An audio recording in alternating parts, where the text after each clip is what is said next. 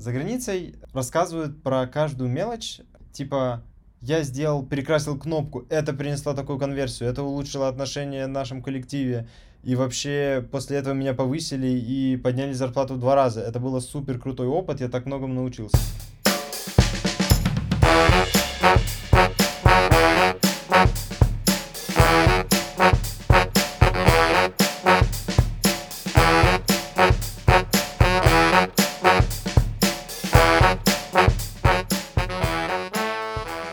Привет, друзья! В эфире подкаст «Дизайн просто» и ваш любимый ведущий Павел Ярец и э, Евгений Егоров, который, э, наконец, э, смог нас посетить. А в гостях у нас сегодня замечательный дизайнер Яндекса Владислав Воркель. Влад, привет! Привет, привет всем! Привет!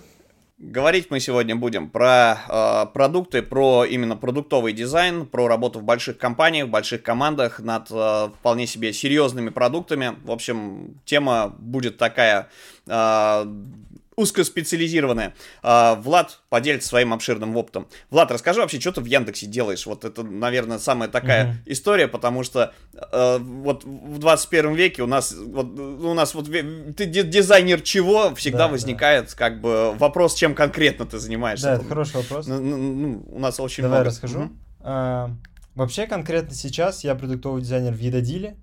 Едодил это продукт Яндекса. Что делает Едодил? И Едодил дает возможность посмотреть скидки в разных э, магазинах. То есть есть пятерочка там еще что-то, ты можешь зайти в приложение, найти нужные скидки, пойти купить. Также там есть кэшбэки, промокоды и всякое такое. Короче, Едодил помогает экономить. Вот, я продуктовый дизайнер там, делаю и десктоп, и мобилку. Вот, вот чем я занимаюсь, э, именно в Яндексе. Тогда следующий вопрос, э, собственно, традиционный для нашего подкаста. Расскажи, пожалуйста, как ты к этому пришел, э, чтобы у слушателей не создавалось, э, да, соответственно, вот впечатление, что где-то есть специальный да. такой научный центр, где в пробирках выращивают дизайнеров, который вот он родился и сразу стал дизайнером. Ага. Расскажи, пожалуйста, о своем пути карьеры. Да, ну, короче, начал я вообще с того, что пошел учиться на архитектора. Вот, проучился два года архитектором, понял, что это какая-то ерунда. Вот, и потом а, решил, ну, не архитектор, так, наверное, буду дизайнером тогда. Дизайнер что-то прикольное, интересное. Тогда у меня в голове был только один дизайнер существовал, дизайнер, и он делал, типа, все, он занимался всем. Он все умел, и как бы, наверное, э, такое стереотипное было впечатление у меня, типа, рисовать баннеры, листовки, логотипы и так далее. Вот. Я начал э, искать университет, в который перевестись, типа, поучиться всему этому. Вот. Наткнулся на э, вышку, я не знал, что это типа... Высшая да, школа высшая экономики. Школа экономики. А, ничего особо про него не знал. Знал, что, ну, вроде прикольный, нормальный универ. Вот. А перевелся я туда на второй курс по теории года на коммуникационный дизайн. То есть самое вот это классическое, то, что было в моем понимании дизайном. Вот. Проучился я там год. А, и потом... Нет, даже так, полгода проучился. И потом мы факультативно делали мобильное приложение. Вот. И там я узнал, что, оказывается, есть что-то еще, кроме э, коммуникационного дизайна. Э, перевелся я на дизайн и продвижение цифрового продукта там. Э, проучился еще полгода. Там мы делали уже именно продуктовый дизайн, делали мобильное приложение, делали какой-то сервис. Э, вот. И потом а, я узнал о том, что скоро начинается школа Яндекса, а, сделал туда тестовое, делал его очень долго, об этом можно вообще отдельно сказать, вот. А, прошел, и вот летом, получается, после второго курса вышки, поручившись один год на дизайне, я пошел в школу Яндекса, и параллельно появилась возможность попасть на стажировку в Сбер. То есть как-то произошло, преподавательница, преподавательница вышки, э, закинула вакансию нам в чат студентов. Вот. Ну, я такой, классно, прикольно, э, все возможности надо использовать. Написал ребятам, созвонились, был небольшой собес, показал работы учебные. Там у меня было, наверное, пару кейсов каких-то. У меня немного набралось за год, как бы вот. Что-то показал, ничего сложилось, э, вышел к ним на стажировку и параллельно вот все лето стажировался и учился в военной школе. Вот. Потом, э, после Яндекс школы, там в Яндекс школе у нас были менторы, каждому студенту назначался ментор из Яндекса. Э, вот. И этот же ментор, Илья Скопин, э, меня позвал на стажировку в Яндекс Пэй. Три месяца там постажировался, как часто бывает в Яндексе.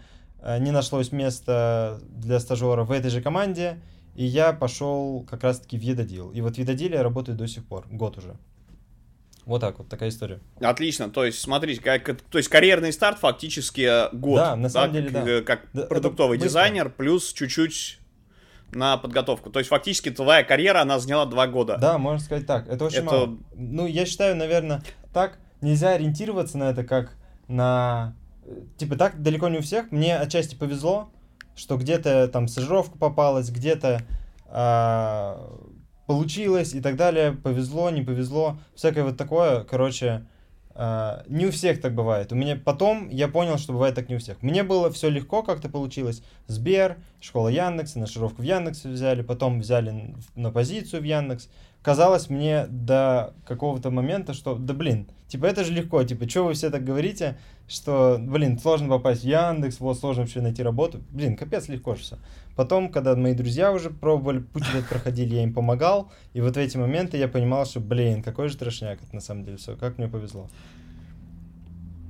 Ну, на самом деле, э, это действительно так. э, То есть тут вопрос не фактор везения может быть, а вопрос в том, что ты все-таки что-то для этого Конечно, делал. делал, А так конечно, действительно делал. может... На... Это, это может растягиваться на годы, и эм, я думаю, что эту тему мы тоже затронем, такую тему, как обнуление. Когда ты, э, завязь дизайнером, э, занимаясь дизайном, но дизайном чего-то не продуктового, да, потом вдруг э, внезапно обнаруживается, что тебе нужно обнулять до джуна. Потому что, да, классно, что у тебя есть вот этот весь твой бэкграунд э, в граф-дизайне, например, да, а, но ты не можешь его адаптировать под э, продуктовые фреймворки, под работу, потому что вроде как ты кучу всего умеешь, а вроде как тебе нужно базис, э, как бы пробелы заполнять, да, то есть работа в команде, э, всякие истории с Да, Flow, да, их э, рисовалками и так далее.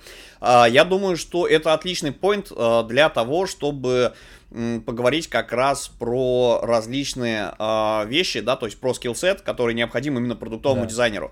А, мы часто ребят э, приглашаем, которые, собственно, да, занимаются продуктами, большими в том числе, А, но у всех, э, ну, понятно, да, там в час выпуска не, не впихнуть невпихуемое, но вот очень бы хотелось э, узнать, что для тебя было вот, э, представляло сложности максимальные, потому что ты занимался коммуникационным дизайном, Да, насколько я понимаю, да, вот э, вдруг приложенька, и ты понимаешь, что, ага, интерфейс рисовать это прикольно, но Ага. для того, чтобы разработать интерфейс, тем более не в одиночку, это не про рисование кнопочек, это история Да. про решение пользовательских задач, э, про то, чтобы писать кучу документации, различные схемки и так далее. Вот расскажи, пожалуйста, про это. А, чего нужно э, знать, уметь а, начинающему, продолжающему, меняющему квалификацию, короче, Да. что нужно уметь человеку, чтобы просто пройти собеседование и попасть в компанию. Выходящему на пенсию. Спасибо за троллинг, Женя. Ну давай так, я расскажу немножко. Во-первых, мне кажется, многие прям сильно пугают э, начинающих тем, что нужно уметь там фреймворки какие-то, все исследования, прям все нужно уметь. Часто далеко не все даже профессиональные дизайнеры умеют, это нормально. Э, нужно скорее уметь не все и сразу, а что-то, но хорошо. То есть нужно иметь базу, а база а, продуктового дизайна, ну, по моему мнению, она включает в себя что?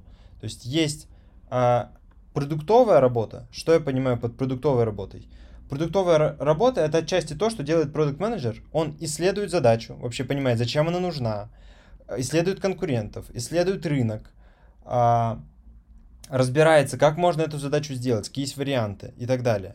Потом, когда задача сформулирована, понятно, зачем ее делать, понятно ее цель, понятно, чего мы хотим добиться, а, понятно, как это будет делать, кто будет делать, сколько времени займет, какая она в приоритетах и так далее. Продуктовая работа заканчивается, начинается работа а, в UX и в UI.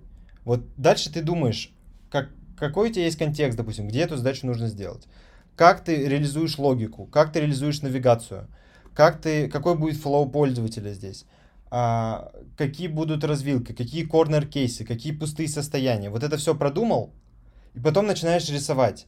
Потом делаешь UI. Это все делаешь красиво, ты делаешь это э, по гайдам вашей дизайн-системы, ты делаешь это дружелюбно, классно и прикольно. Вот, вот на самом деле вот три, три такие вещи базовые. Если ты это умеешь делать, то ты продуктовый дизайнер, который может рассчитывать на работу в компании. Ага. Вопрос Женя? подковырка сейчас будет э, по поводу организации продуктовой работы в разных компаниях. Угу. Зачастую бывает так, что продукт-менеджер, продукт-оунер, аналитики диктуют да. реализацию задачи и избавляют mm тебя тем самым от а, вот первого этапа, который ты mm назвал, mm продуктовой работы. А, есть ли такое в Яндексе, и если есть, э, как ты с этим борешься? Смотри, а, во-первых, когда мы говорим про Яндекс, не совсем корректно, короче, говорить, как в Яндексе. Яндекс огромный, в Яндексе типа десятки команд, и они могут отличаться просто на 180 градусов. Вот. Я могу говорить конкретно за Едодил. А, в Едодиле а, задачи, ну то есть дизайнер очень много работает над продуктом. То есть в Едодиле э, задача дизайнера разобраться вообще с задачей, понять, что, как делаем, почему, поисследовать, и потом как бы уже заниматься UX и UI. То есть в Видодиле так, насколько я знаю, чаще всего в Яндексе так. То есть, я, возможно, есть какие-то команды, в которых менеджеры берут на себя э, вот эту полностью продуктовую часть и диктуют, как надо делать, но я прям конкретно не сталкивался с таким. Возможно, это есть, но я не видел. Насколько я mm-hmm. знаю, чаще всего все-таки делается правильно, когда дизайнер э, дизайнеру доверяют, дизайнер делает, а продуктовую работу дизайнер занимается как бы полным циклом. Окей, а, давай, знаешь, вот в, в, в эту же плоскость попробуем стрельнуть, что называется. Смотри, а, ты когда, вот ты говорил про то, что ты очень долго делал тестовое, uh-huh. расскажи немножечко про него, из чего оно состояло, о чем да. оно было. А, сам ли ты его себе придумывал или тебе это выдал mm-hmm. Яндекс, mm-hmm. собственно, и как, как вообще этот процесс произошел, то есть как ты это тестовое получил? Потому что когда ты на стажировку идешь, а, ты можешь, ну, как правило, это там чуть ли не боты делают, да, там, или ты можешь с сайта mm-hmm. это скачать, mm-hmm. да, как бы там, типа, вот тебе какой-то пул, а, да, чтобы ты, типа, вот, вот поковырялся, пришли, чтобы с тобой не надо было yeah. разговаривать. А если говорить про тестовое трудоустройство, то его еще надо заслужить, что называется, mm-hmm. еще надо с HR mm-hmm. пообщаться, да, потом уже с э, технического собеседования, только после него тебе дают тестовые задания. Вот как это происходило у тебя, и, соответственно, где, где, где ты вообще, вот, вот, вот как, как ты в Яндекс да, попал? Сейчас расскажу. Ну, во-первых, ты немножко не прав, когда говоришь, что а, тестовое нужно заслужить. На стажерские позиции очень часто тестовые дают заранее, просто потому что на стажерскую позицию в Яндексе может откликаться 2000 человек, и если всех их собеседовать перед тестовым, то дизайн-отдел будет заниматься собеседованием, а не дизайном. Вот, поэтому дают тестовые заранее, по крайней мере в Яндексе это частая практика, именно на стажеров, на все другие позиции сначала э, собеседования, но на стажеров дают тестовые, и даже если зайти на сайт Яндекса, выбрать категорию стажировки, выбрать дизайн, то там вни... сначала будет описание вакансии, а внизу будет форма, в которой описано тестовое задание. Туда нужно прикрепить сразу ссылку на готовое тестовое задание. Вот. А, школа Яндекса, в которую я делал долго тестовое, это немножко другое. То есть там было тестовое не на стажировку, а в школу Яндекса. Это были бесплатные летние школы Яндекса. Как это вообще работает? Яндекс набирает 20 дизайнеров продуктовых и 20 коммуникационных, там еще другие специальности были, а, и учит их 3 месяца, все лето. Там лекции, практическая работа, менторы, и это все бесплатно. Чтобы, чтобы туда пройти, нужно было сделать тестовое и пройти отбор. Вот. Тестовое звучало так – а, улучшить нужно а, интерфейс зума, проанализировать, выявить проблемы и предложить решение. Вот, этим я занимался а, месяц, очень долго было, я очень-очень запаривался, потому что, наверное, тогда у меня была самая вообще мощная мотивация в жизни что-то сделать. Я за месяц, как только получил это тестовое, я сидел каждый вечер все выходные все время делал. Был преподаватель, который мне помогал, а, очень круто. А, и вот я это сидел, делал, там очень большое исследование сделал, все, что О, знал. сможешь а, привести топ-3 киллер-фичи, которые в Zoom ты хотел бы интегрировать? А, я, я сейчас помню, что я предлагал. Я, короче, точно с чатом поработал, типа а, в чате добавить там удаление, добавить э, время, там что-то вообще базовых функций каких-то не было. Вот. Потом я э, предлагал, по-моему, сделать главный в зуме. То есть, когда в телефоне заходишь, у тебя там какая-то хрень вообще непонятная, да и в десктопе. Непонятно, где у тебя запланированные встречи лежат, там в каких-то табиках. Я просто на главный вынес все твои запланированные встречи, как в календаре. Вот. Но я уже не помню, давно было, но Короче, я что-то там понапредлагал. У меня, мне потом говорили, что у тебя очень крутое было исследование, но э, типа, решения, которые ты сделал, они такие, типа, там ни UI не было, вот, и ничего, ничего не было, потому что у меня получился такой UX-кейс, а не продуктовый. Вот. Но э, ребятам вообще понравилось в школе, я как бы прошел, там, вот, наверное, насколько я знаю, там человек, наверное, 800 подавалось на вот эти 40 мест, то есть там где-то 20 человек на место было. Ну, это всегда конкуренция, это такая история, тоже на стажировку откликается 800 человек, все такие, офигеть, да как же пройти-то вообще? Ну, пройти достаточно просто, потому что надо понимать, что из этих 800, 750 человек представляют откровенное говно, 50 а, человек остались, 30 человек очень слабые, они старались, но они очень слабые. То есть их даже не смотрят. 20 человек, 15 человек из 20 человек прислали что-то более-менее, но ничего, что-то не так поняли, что-то просмотрели, что-то не то прислали, не вовремя, опоздали. И в итоге конкуренция на самом деле начинается между пятью людьми, которые все правильно прочитали, вовремя прислали, хорошо сделали, и у них нормальный уровень. Вот, то есть эти 800 превращаются в 5, и так очень часто, тем более на, на младшей позиции. Вот, в школе Яндекса было то же самое примерно, поэтому я предполагаю, что 20 человек на место, это на самом-то деле было типа 3 человека на место, кто реально соревновался, кто реально сделал хорошую работу. Вот, и так вообще всегда. Слушай, а, кстати, стажировка в Яндексе... Ты сейчас расстроил людей. А стажировка в Яндексе оплачивается или нет? Да, стажировка оплачивается, во всех крупных компаниях оплачивается, там примерно одинаковая сумма, вот. Э, это, я не могу точную сумму сказать, но а, это, как я кому-то говорил, хватит, чтобы приехать в Москву, да, на стажировку на эту самую, снять какую-то комнату или, может быть, недорогую квартирку замкадом. Угол. Да, и прожить, то есть питаться, ездить э, и так далее. ну, я слышал в МТС, э, я слышал в МТС там что-то в районе 60, что ли, тысяч стажировка какие-то. Это что-то около того. Примерно. Это что-то около, да. Не, ну это круто. Да, да, да, давай, давай без этих самых, э, не, не, не думать про компании. Вот, Влад, ты не можешь э, рассказывать, потому что это и NDA, это просто культурно, культура всего этого дела, но это действительно должно быть, по идее, в районе полтинник, чтобы человек мог себе позволить жить э, в той mm-hmm. локации, где он может питаться и посещать, собственно, стажировку саму. А чем стажировка оканчивается? То есть все ли из этих там пяти человек которых взяли условно, mm-hmm. да, там 5-15, а, все ли из них а, потом идут по командам? Или в командах может не быть мест, а, может да. а, не быть проектов? Смотри, если мы говорим про стажировку, я буду говорить э, скорее про Яндекс. Ну, я могу еще про Сбер немножко рассказать, потому что я тоже там стажировался. Про Яндекс сначала. В Яндексе довольно mm-hmm. часто случается, что берут стажеров, и потом в команде нету места. То есть они просто не могут взять. Они могут хотеть взять, но нет хедкаунта, то есть условно э, начальство там, да, топы не дают просто денег на нового сотрудника. И они просто физически не могут этого сделать. Что тогда делается? Тогда э, руководитель твой э, и HR пытаются найти тебе место в других командах Яндекса. Вот, то есть открытые позиции ходят и предлагают. Смотрите, у нас есть стажер, мы написали на него отзывы, он молодец, он классный, мы просто не можем взять, возьмите вы, не пожалеете, типа. А, происходит такая процедура. Но и после этого не все остаются в Яндексе. То есть может команд просто не быть в других мест, тоже мест не быть. Либо а, команда не хочет брать стажера, ищет, допустим, кого-то посильней, ну не стажера, а младшего специалиста. Вот, то есть на самом деле довольно часто бывает, что... То есть попадание на стажировку не гарантирует штат. И часто это еще не ага. зависит от тебя. То есть вот что, вот это грустно немножко.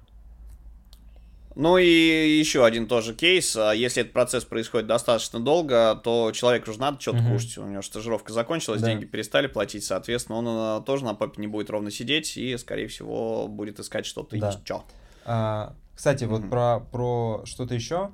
На самом деле, допустим, если мы говорим про Яндекс, то даже если после стажировки тебя не берут, все-таки у тебя в резюме появляется очень хорошая строчка, типа Яндекс, стажировка, и в целом это ценится. Я вот после стажировки, когда вышел, на самом деле я начал с, э, общаться с другими командами. Тоже всем совет, если вы будете на стажировке, начинайте общаться, начинайте ходить на собеседование, подаваться на другие вакансии за месяц до конца стажировки. Потому что вот как раз вот это время вам нужно будет, чтобы найти кого-то, начать собеседоваться, сделать там тестовый или еще что-то. Вот. Я начал тоже за месяц где-то общаться с другими компаниями, э, и у меня, у меня было как минимум два оффера после, после стажировки. Это был по-моему, это был Сбер, и это еще был... А, нет, три оффера у меня было. У меня был Сбер, Манго Офис, э, если знаете такую компанию, я тоже о ней узнал тогда первый раз. вот. И на Весиру еще ребята меня звали тоже. А, вот, но я остался в Яндексе, потому что получилось выйти в Едодил. А, ну, короче, я к чему, что после стажировки у вас сильно возрастают шансы найти работу. Сильно-сильно. Вот. Короче, да, вот эта история про то, что у меня был три оффера после стажировки, немножко радужная история. Это было уже почти год назад, времена немножко другие были. Вот, сейчас, на самом деле, посложнее найти работу, вот, и я не знаю, насколько можно повторить такой же, такую же историю. А, ты знаешь, я думаю, что повторить в теории можно, но я тебе по собственному опыту скажу. У меня была история с а, выходом в офис. А, сложно вот, mm-hmm. то есть у тебя бесконечная череда собеседований может быть э, как раз, но компании часто не берут, ну, я не знаю насчет больших, там, типа Яндекса, Сбера, а, но кон- конторы попроще, а, собственно, у них тоже истерика, они там, половина сотрудников резко релацировались, mm-hmm. они не могут нормально коммуницировать, а, вторая, да, там, люди, у которых инвестиционный капитал привлеченный западный, они тоже должны релацироваться всем бизнесом целиком, его фактически перевести mm-hmm. в другую страну, чтобы продолжать работу с зарубежными заказчиками, да, соответственно, то есть у людей геморроя хватает, и зачастую просто висят позиции, которые а, как бы, ну, вакансии есть, но тебя не готовы взять не потому, что ты не подходишь, а потому что контора в этот момент может быть просто тупо не да, готова. Да. А, окей. Угу.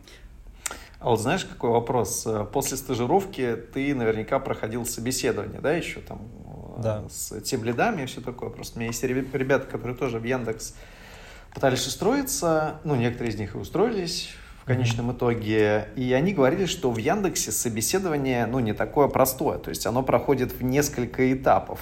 Это так? А, да, давай я тут поясню. А, точно знаю, что у дизайнеров и у технических специальностей отличаются этапы собеседований, и у дизайна они короче. То есть как Uh, понятно, знаешь, в разных командах может быть по-разному. Я скорее скажу какой-то усредненный вариант.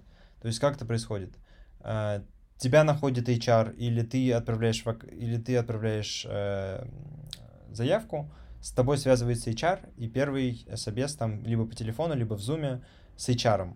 Такой просто общий поговорить, насколько подходит тебе, насколько подходишь ты им. Вот. Если все ок, дальше тебе ставят встречу с э, дизайн-лидом, нанимающим менеджером, с которым ты опять же общаешься. Здесь происходит презентация портфолио, здесь э, дизайн-лид рассказывает про команду более детально, отвечает на твои вопросы, и в целом вы так погружаетесь. Вот. Если после этого все ок, ну, а чаще всего, ну, по моему опыту, дают тестовое после таких этапов. А, либо, опять же, а, кто-то не, не дает тестовое, но лично я не сталкивался, чтобы не давали тестовое. Мне всегда почему-то тестовое давали. Вот. А, и после этого ты уходишь делать тестовое, условно, на недельку, да, и потом возвращаешься и у тебя встреча, презентация тестового. Вот. Угу. И после этой презентации уже э, финальное решение тебе дают. То есть получается три, три этапа. HR, потом э, презентация портфолио и обсуждение тестового. Помню моему коллеге, он сейчас работает в Касперском, а, но когда-то хотел устроиться в Яндекс, на собеседовании коварный вопрос в Яндексе задали. Uh-huh. Говорит, а представь ситуацию, что ты вот лид-дизайнер, с утра пришел на работу, а цвет кнопок поменялся с желтого на красный. Хотя в пятницу ты уходил, все было прям ок. Угу. Вот ты приходишь, кнопки хорошо прошли кнопки выходные. красные, а не желтые. Притом все абсолютно метрики, все показатели выросли, кликабельно, все отлично. Люди там начали выполнять целевые действия, покупать mm-hmm. товары, там ну, просто вот все прям на цифрах все супер. Что ты будешь делать? Вот такой вот вопрос задали. Ну, он тоже что-то сначала смутился, но, короче, там правильный ответ был такой, что, естественно, нужно откатиться назад и посмотреть, э, ну, в чем именно заключались эти метрики. Ну, то есть uh-huh. ты можешь где-то возрасти, а в других более ключевых продуктах упасть просто до минимума там, в узнаваемости, uh-huh. да, того же бренда. Вот, и все такое. Что Это будьте такие... бдительны на Кова... собеседованиях. Кстати, я знаю, что ну, достаточно очевидно, что для разных ролей а, разные вопросы. Я думаю, стажерам же нам точно такие вопросы не будут задавать. Они просто, ну, не предполагается, что они должны решать подобные проблемы. Если на работе такое случится, придут к лиду, а не к стажеру. Вот, поэтому... Да, вопросы, вопросы для стажеров, для младших дизайнеров обычно более приземленные и конкретные, типа, как ты будешь делать вот эту задачу, как ты поступишь вот тут-то, причем достаточно не такие мелкие. Я, я бы Жене на, место, на месте Влада ответил, что это вопросы не к дизайнерам, а к наркологам. Вот про цвет кнопок, резко поменявшиеся и резко выросшие метрики. Окей. а, Влад, Вопрос э, очень важный э, и на самом деле э, нетривиальный. Где стажировки искать? Это очень важный момент, э, потому что как это гуглить э, фактически нереально зачастую, да. То есть если человек а, пойдет там в захочет узнать про там какой-нибудь Google, там не знаю Яндекс, Епам, Сбер и так далее, а, именно про э, стажерские да. истории, а, ему как минимум нужно будет лезть, это как правило информация, которая где-то похоронена в блоге, то есть она в публичном доступе, она может публиковаться там за, за неделю до начала mm-hmm. стажировок mm-hmm. в каком-нибудь там VC да, или да, Хабре, да. да, там в паблике, но э, типа если ты попытаешься нагуглить э, все это дело, да, как бы, то у тебя да. не получится, да, скорее всего. Так. Вот, то есть как как это важный аспект, потому что любой, наверное, онлайн-заведение, любые онлайн-курсы, они наполнены этими вопросами. Mm-hmm. Вот, то есть, где искать стажировки, как влиться в тусовку, с кем познакомиться, где узнать о том, что такое про, как бы, проводится и так далее. Угу. На самом деле я прекрасно понимаю, что такой вопрос есть. Я, у меня есть э, телеграм-канал, и когда я начал э, туда публиковать э, стажировки, по крайней мере, из Яндекса я просто брал и начал публиковать. У меня резко начали расти подписчики. Эти посты шерили просто нереально. И так, так я понял, что стажировки это очень такая тема, очень больная, и люди реально не понимают, где их брать. Но на самом деле ответ очень-очень простой. Вы, вот есть топ-компании, да, в которые вы хотите попасть, э, там Яндекс, Сбер, Райфайзен, Авито и так далее. Просто выпишите себе их, там, 10-15 штук Найдите э, сайты этих компаний. С, у, у каждого сайта есть, ну, типа, карьера в Яндексе, карьера в Сбере, карьера в Авито. Найдите там э, дизайн и найдите, там обычно есть фильтры, стажировка. И просто заходите туда с какой-то периодичностью, может быть, раз в неделю, раз в две недели, и смотрите, не появилась ли там стажировка. Потому что правильно, э, Паш, ты сказал, появляются эти стажировки на самом деле слишком поздно в общем доступе, когда уже сделали там 800 людей тестовые, уже отбирают э, финалиста. Вот. Поэтому очень простой вариант это смотреть на э, сайтах конкретных компаний. Mm-hmm.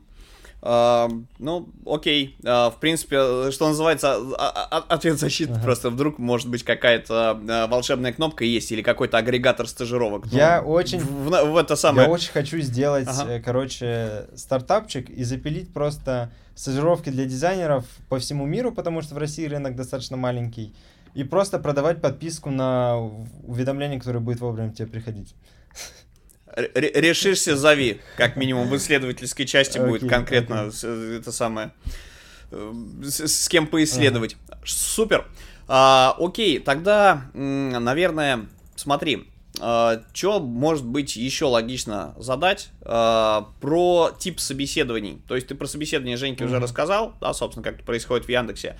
Uh, и когда нанимают людей, я не знаю, да, там доводилось ли нанимать Нет, тебе, но на что смотрят? Ну, mm-hmm. неважно, ты, ты был по ту сторону mm-hmm. баррикад. Чего тебя спрашивали на собеседовании? Вот, какие коварные вопросы задавали, а если были коварные. Yeah. Ну, и на чем ты боялся поплыть, да. что называется, да. На самом есть. деле, знаешь, э, не знаю, помогает мне это или вредит. Мне кажется, по жизни помогает на собесах, я еще не понял. Но я очень честный человек.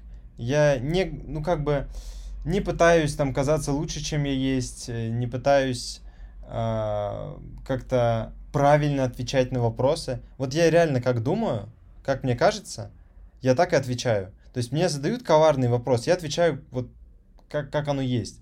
И всегда, на самом деле, мне это очень сильно помогало, потому что я не нервничал, я всегда знал, как бы, ну, что бы меня не спросили, ну, я отвечу как есть, как бы. Мне, мне ничего не надо, не, мне нечего забывать, я не готовился, поэтому мне нечего забывать. Вот, я просто отвечу как, как есть. Вот. И мне кажется, что многих честность подкупает, то есть, когда ты честно отвечаешь, что ты не знаешь, допустим, как бы это делал, или у тебя не хватает опыта, или еще что-то. Честность подкупает. Вот. насчет коварных вопросов, мне один раз, э, ну это не, не то, что коварный, мне кажется, это тупой вопрос, извините. Э, в Сбере, когда был, э, когда стажировался, я там дошел, типа, с командой уже познакомился, и все, там финально чисто вот эта формальность, самый какой-то там босс, руководитель всего департамента, значит, мне должно быть телефонный звонок с ним, и вот он мне спрашивает, как ты думаешь, почему люк круглый? Вот эта вот история дурацкая про люк, не знаю, типа, зачем ее задавать? Ну, я отвечал, что-то ему там крякал, но это, типа, бессмысленный вопрос вообще, вот серьезно, он, он настолько ни о чем. А есть правильный ответ-то на этот вопрос? Я, я его тоже спросил. Какой правильный ответ? Я, я, я могу гипотез нагенерить, если хотите. Люк круглый, потому что он тяжелый, ты его, его проще откатить. Вот. А, плюс к тому, что э, за счет формы круга при наезжании на него колесом а, он э, вряд ли как квадратный, да, там, может быть, он более устойчивый, может быть, их штамповать проще, а самое главное, что он там по форме трубы, которая идет вниз. Я ну, отвечал вот, тогда... Тупые вопросы, мне кажется, Я отвечал, да. что, скорее всего, он круглый, потому что бурить круглое легче, чем квадратное. Квадратные стенки сделать сложнее, чем круглые. Вот, я помню, это отвечал. Еще квадратный люк, если его повернуть по диагонали, он проваливает, провалится внутрь. А круглый не провалится, как бы ты его ни крутил. Ну, отличная история, мне кажется. Вот, то есть все, все вари- варианты гипотез нормальные. Друзья, если знаете правильный ответ, если вы разработчик, дизайнер люков э, или просто в теме, то напишите, в, собственно, в комментариях к выпуску, э, как по-вашему, э, почему люк круглый. У меня сразу вспоминается эта история про «Люк, я твой отец». Вот я, у меня абстрактное мышление. Окей, отлично. То есть, в принципе... Я, на самом деле, вот отвечая на твой вопрос, вещей. у меня не было, чтобы прямо коварные реально вопросы и по делу. У меня либо не коварные нормальные вопросы, либо коварный тупой с люком. Вот, поэтому что-то конкретно рассказать не могу, но у меня всегда была такая стратегия просто честно отвечать, размышлять вслух, как бы, и просто живо с человеком разговаривать. Закрывая тему тупых вопросов на э, собеседованиях, я раньше работал продажником до дизайна, uh-huh. и в одной компании, хотя это тоже банальный вопрос, типа продайте мне ручку, а, да. просят. Еще Блин, и ты такой типа чего, ну как я сейчас тебе буду, там начинаешь ее качество, смотри какая красивая ручка, смотри как прекрасно пишет, он такой не не куплю, не куплю, не куплю. Я говорю, ладно, все, я сдаюсь, расскажите, как мне продать эту долбанную ручку. Он меня спрашивает, вот а, скажи, ты любишь музыку? Я такой, да. А кто твой любимый артист? Я такой, ну типа Стинг, да, или там Ози Осборн, да, например. Угу. Он такой, супер. А ты знаешь, что вот этой ручкой Ози Осборн подписывал футболку на последнем концерте, эта ручка личная э, Ози Осборна. Я такой, о, чувак, ни хрена себе, я хочу купить эту ручку, дай ее мне. Вот. И как бы, в общем, посыпался я. Это вопросы, это вопросы, на которые ответы знают Простите, простите, да. Да, извините, нет, я просто хотел сказать, что все, кто смотрел первый сезон Наркомана Павлика, ответ правильный знают, собственно. Да нахрена тебе эта ручка, купи принтер, там чуваку собственный принтер продал. Да, извините, не удержался. Влад, э, вопрос следующий. Да. Про карьерные перспективы. Да, как бы, я так понимаю, что компании типа Яндекса, собственно, они используют те самые фреймворки, те же самые, uh-huh. что используются, да, и термины и определения, что используется за рубежом. А, какова вероятность, э, да, соответственно, поработав в крупной компании, срулить, собственно, да, релацироваться в импортный uh-huh. стартап на более большой развитый рынок? А, ну, смотри, я сразу скажу, что я за границей не работал. А, это моя цель. Я могу рассказать как бы про свои мысли, про свои цели, про то, как я думаю, а не про то, как оно на самом деле есть. То есть, возможно, оно совпадает, но я не уверен. Вот. А я... Хорошо, я... тоже классно твое мнение. Угу. Вот, я что могу сказать? У меня вообще глобальная цель... Я сейчас в Армении нахожусь. А глобальная цель доехать до Англии. Я сейчас занимаюсь как раз э, визой в Англию. Э, и параллельно готовлюсь, как бы погружаюсь в западный рынок. У меня есть ментор э, Даша Воронцова. Она э, синер дизайнер э, в Дублине. Она работала в Яндексе, потом вот уехала в Дублин. Вот. И она мне с этим сильно очень помогает. Мы с ней какой-то план действий составили, типа, а как вообще туда попасть, да, и а, я просто повторю, типа, на чем мы с ней остановились, типа, что делать-то? Вот я, я работаю в России, но хочу туда. И вот у нас, у меня такой планчик есть сейчас, что первое, нужно э, качать английский. Английский у меня э, давно сдан, английский я знаю хорошо, но э, именно речь идет о профессиональном английском. То есть термины вот эти все. То есть мы здесь юзаем там какие-то слова типа сценарий, а там это по-другому называется. Или мы э, используем какие-нибудь, ну типа, есть, конечно, международные, типа тап, там, еще что-то, но всякие элементы, короче, они зачастую по-разному называются. Называются по-разному продуктовые процессы какие-то, продуктовые словечки и так далее. Jobs to be знать. done. Jobs Хорошее произношение. Отлично. Спасибо. Вот. Да, профессиональные термины это больно. Вот, и короче, а, это вот такая первая, наверное, первая цель это потянуть профессиональный английский. Делать это можно, ну, самыми банальными способами, типа читать э, статейки на английском, смотреть ютубчик, именно профессиональный, вот, э, книжки какие-то, плюс разговаривать с носителями, э, желательно на тему, ну, типа технологии, вот это все, вот. Вторая цель — это подготовиться к отли- сильно отличающимся этапам собеседований за границей, потому что у них, во-первых, этапов сильно больше, и они сильно отличаются, то есть там какая-то культура есть собеседований. Э, например, вот э, я, опять же, не смогу сказать прям супер конкретно, но э, про что я читал, про что я знаю, про что мне рассказывали, это есть этапы apps критик, где ты критикуешь, обсуждаешь с интервьюером приложение, тебе говорят, ну, типа, поговори про Google карты. И ты должен рассказать, как этот бизнес зарабатывает, а, типа, как, а, как он работает вообще, какая структура, какая логика, какая навигация, а, рассказать, что ты думаешь о дизайне, что ты думаешь о UX, о UI, об интеракциях и так далее. Вот. Такой этап есть, допустим, в России его нету, и к нему надо отдельно готовиться. Что я сейчас делаю? Я просто беру да, какое-то приложение и в Notion себе выписываю, расписываю, как бы я на это все отвечал. Вот. Есть еще этап собеседования problem solving. До него я пока не добрался в планах тоже разобраться, как, что это такое, как это работает. Но если коротко и верхнеуровнево, то тебе говорят, ну, есть такая-то проблема, давай, у тебя полчаса, давай расскажи, как ты ее будешь решать, э, и давай какое-нибудь что-нибудь придумаем, что-нибудь сделаем. Вот, и ты делаешь это. Real time. Вот.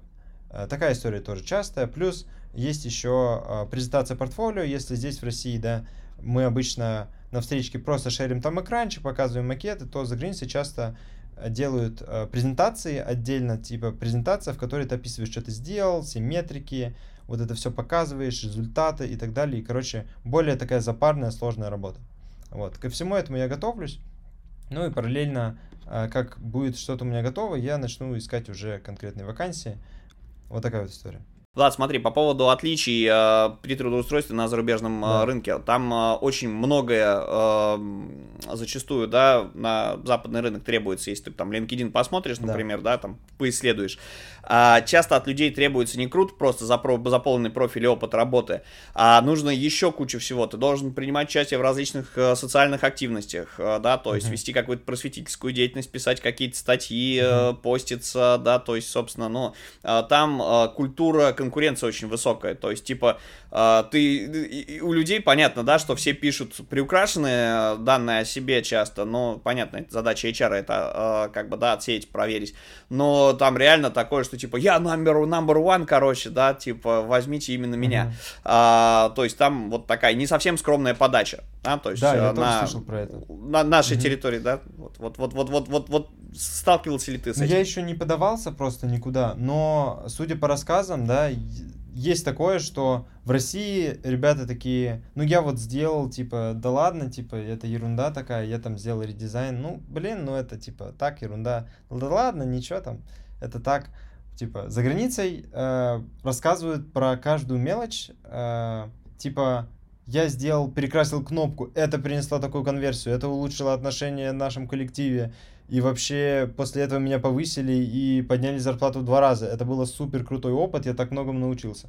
Вот, типа того. Вот. И э, я вот сейчас тоже для визы оформляю кейсы, типа, пишу, что я достиг профессиональной деятельности, и мне помогают э, консультант, и типа я пишу что-то, да блин, ну типа, ребят, да ладно, здесь ничего нету, ну правда, это, это очень простая задача, здесь ничего особенного. Вот, они от меня требуют, типа, что особенного, что круто сделал, какие результаты, вот там все. Э, выжимают вот это. В России не, не привыкли люди, наверное, так о себе громко хвастаться, вот прям в портфолио, в резюме и так далее. Там это нормально и, и нужно, да. А вот по поводу того, что ты сказал, а, что нужно всякие активности и так далее, ну знаешь, если ты хороший дизайнер, если можешь делать свою работу, выполнять классные задачи, тебя возьмут без всего вообще, ничего не надо. Главное, приди и работай, и делай хорошо работу. Вот. Мне кажется, здесь похожая история с Россией, как бы. Ты можешь сколько угодно говорить, и да, это повысит узнаваемость, личный бренд круто, потому что вот я когда, допустим, я писал статьи на VC, э, и когда я стажировался, собеседовался в Яндекс, чувак, который меня собеседовал именно на стажировку, он сказал, о, слушай, а я твою статью вот эту читал, классно. Типа, это не то, чтобы мне сильно много очков дало вперед, но это лучше, чем ничего. То есть, скорее, вот с такой точки зрения можно сказать про всякие нерабочие активности. Ну, это история из серии, да, мы где-то я про тебя что-то слышал. Уже так, знаешь, это возникает такая, как, как минимум, точка для коммуникации, как максимум да, да. А, когнитивное искажение того, что мы вроде как знакомы.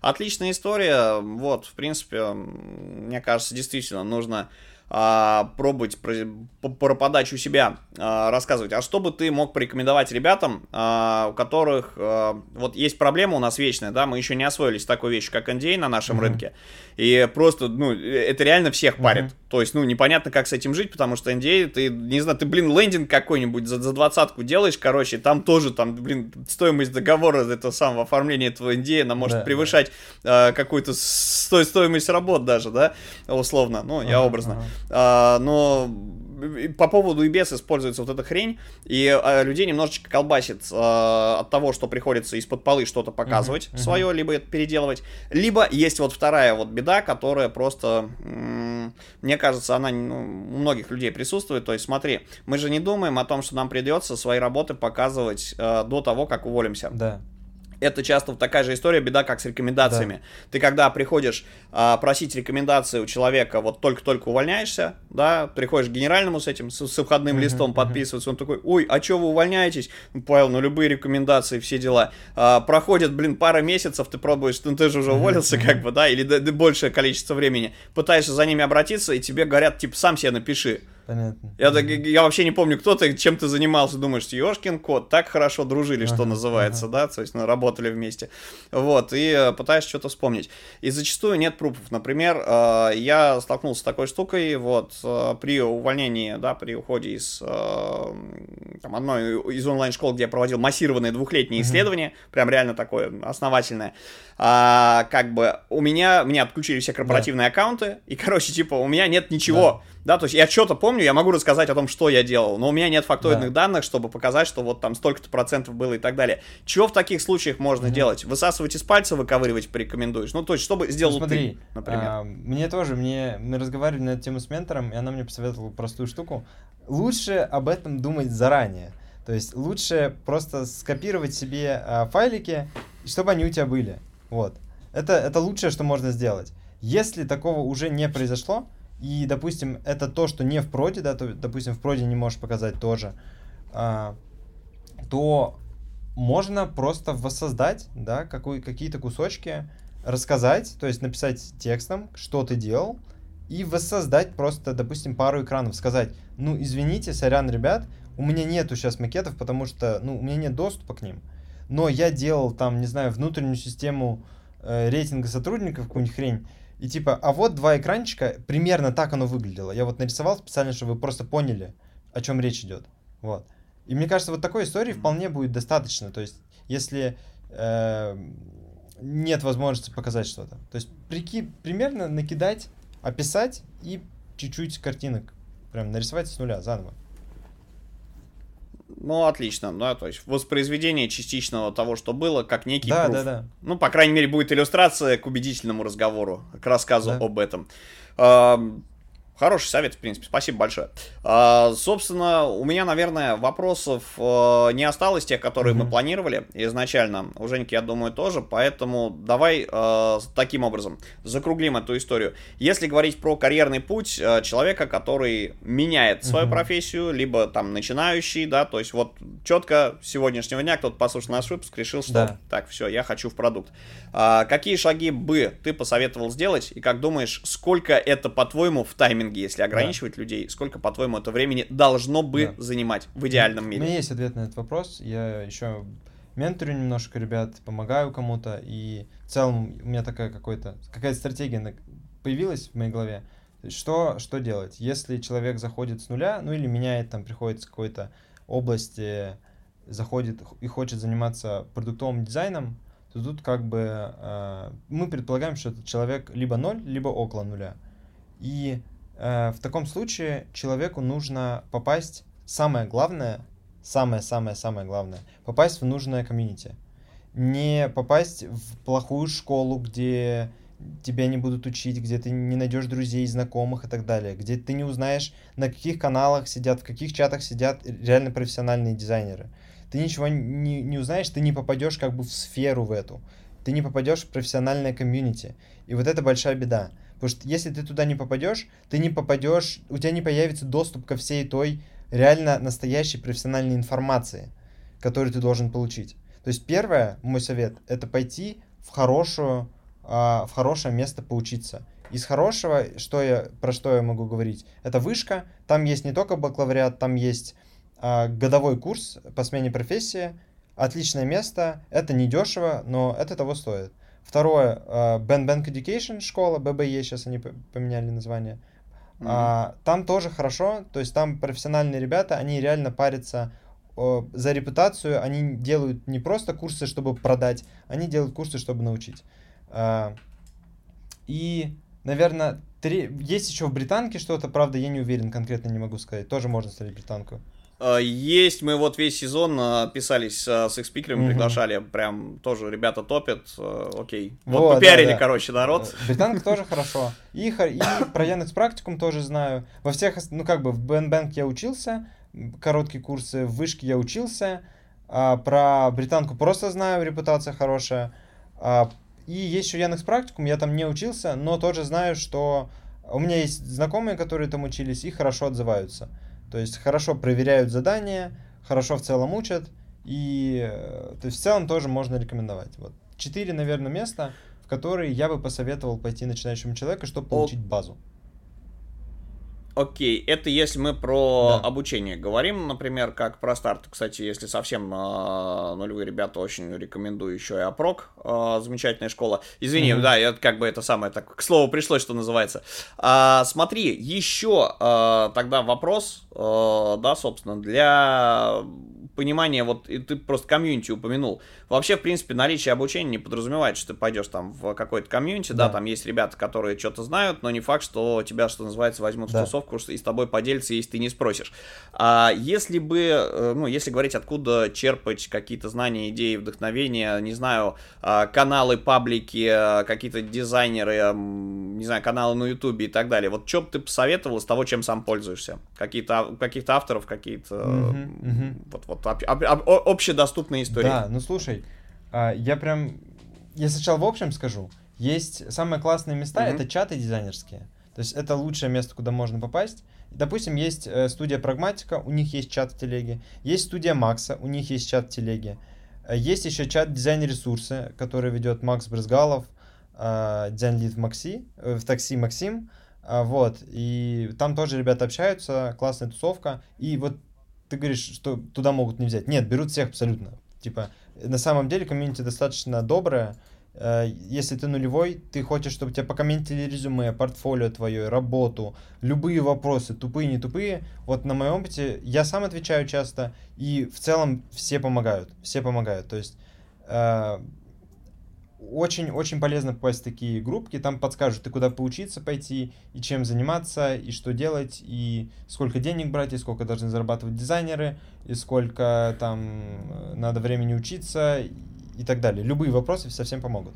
Ну что ж, отлично. А, я думаю, что если мы ссылочки Да, я- найдем, я- я, да, тебя я попрошу, сделаю. то мы их попробуем приложить. Мгм. Вот, отлично. Друзья, все ссылки будут в описании. Окей, Влад, а что бы ты порекомендовал ребятам, а, чтобы их бодрить, чтобы они Да. не сдавались, тем, кто разослал, не знаю, 100 своих резюме, получил один фидбэк, и тот, короче говоря, негативный, вот, а остальное ушло в черную дыру. А чтобы вот ты, ты порекомендовал ребятам при поиске работы, чтобы они не сдавались и, может быть, э, как волшебный, э, волшебным образом а, у них все получилось? Да. Э, на самом деле у меня есть ответ. У меня, я лично придерживаюсь такой тактики по жизни вообще, что э, надо очень много... Короче, если очень много пробовать, ну очень много, то обязательно что-то получится. Ну что-то должно получиться. Ну как минимум что-то. Когда появится вот это минимум что-то, дальше уже будет развиваться, как снежный ком будет. Улучшаться все, получаться и так далее. И тут очень важно понимать, что чем дольше ты пробуешь, тем меньше конкуренция. То есть люди в целом склонны к тому, что, блин, попробовал на две недели поискать работу, не получилось, блин, сорян, все, ладно, не буду. Месяц там и так далее. И чем дальше, когда ты уже, там, не знаю, тысячу откликов разослал, ты уже сто раз переделал портфолио, у тебя шансы гораздо выше, потому что просто уже больше понимаешь всего, к большему готов и готов как бы выдерживать все это. То есть совет какой? Просто пользуйтесь абсолютно любыми шансами, видите что-то, э, чем можно воспользоваться, обязательно пробуйте, пробуйте все, тыкайтесь куда только можно, пишите людям, люди помогают, вот помог... никто не осудит никогда. Типа, есть вопрос, пишите, можете писать личку дизайнерам, кому хотите. Все помогают. Пробуйте, сделайте, от- отправляйте отклики миллион раз, когда-нибудь получится. Вот обязательно. Если не остановиться, обязательно получится. В общем, короче, не ошибайся тот, кто ничего Да, не делает. да, как и, можно больше делать всего, Делайте, не сдавайтесь. А, бодрящие слова. А, ну что, ж, друзья, у нас в гостях был Влад а, Воркель, с вами были Павел Ярис, Евгений Егоров. А, если у кого-то есть что сказать, а, предлагаю попрощаться со Да, слушателями. ребят, тоже очень рад был у вас оказаться. Приятно поговорили. Надеюсь, реально кому-то было полезно услышать, что я говорил. Если есть какие-то вопросы, обязательно пишите. Постараюсь всем ответить. Ссылки на Влада мы обязательно разместим под этим роликом, хотел бы я сказать. Но Под под этим, этим выпуском, выпуском скажу. по традиции. Да, Влад, а, приятно было тебя сегодня услышать, приятно было получить и выслушать твой опыт, поделиться своим. Друзья, а, всем хорошего дня, вечера, ночи. С вами были ваши Ночи да, любимые ведущие. Павел Ярец. И Евгений Егоров. Да, ребят, давайте, до новых встреч! Всем пока-пока. Пока-пока.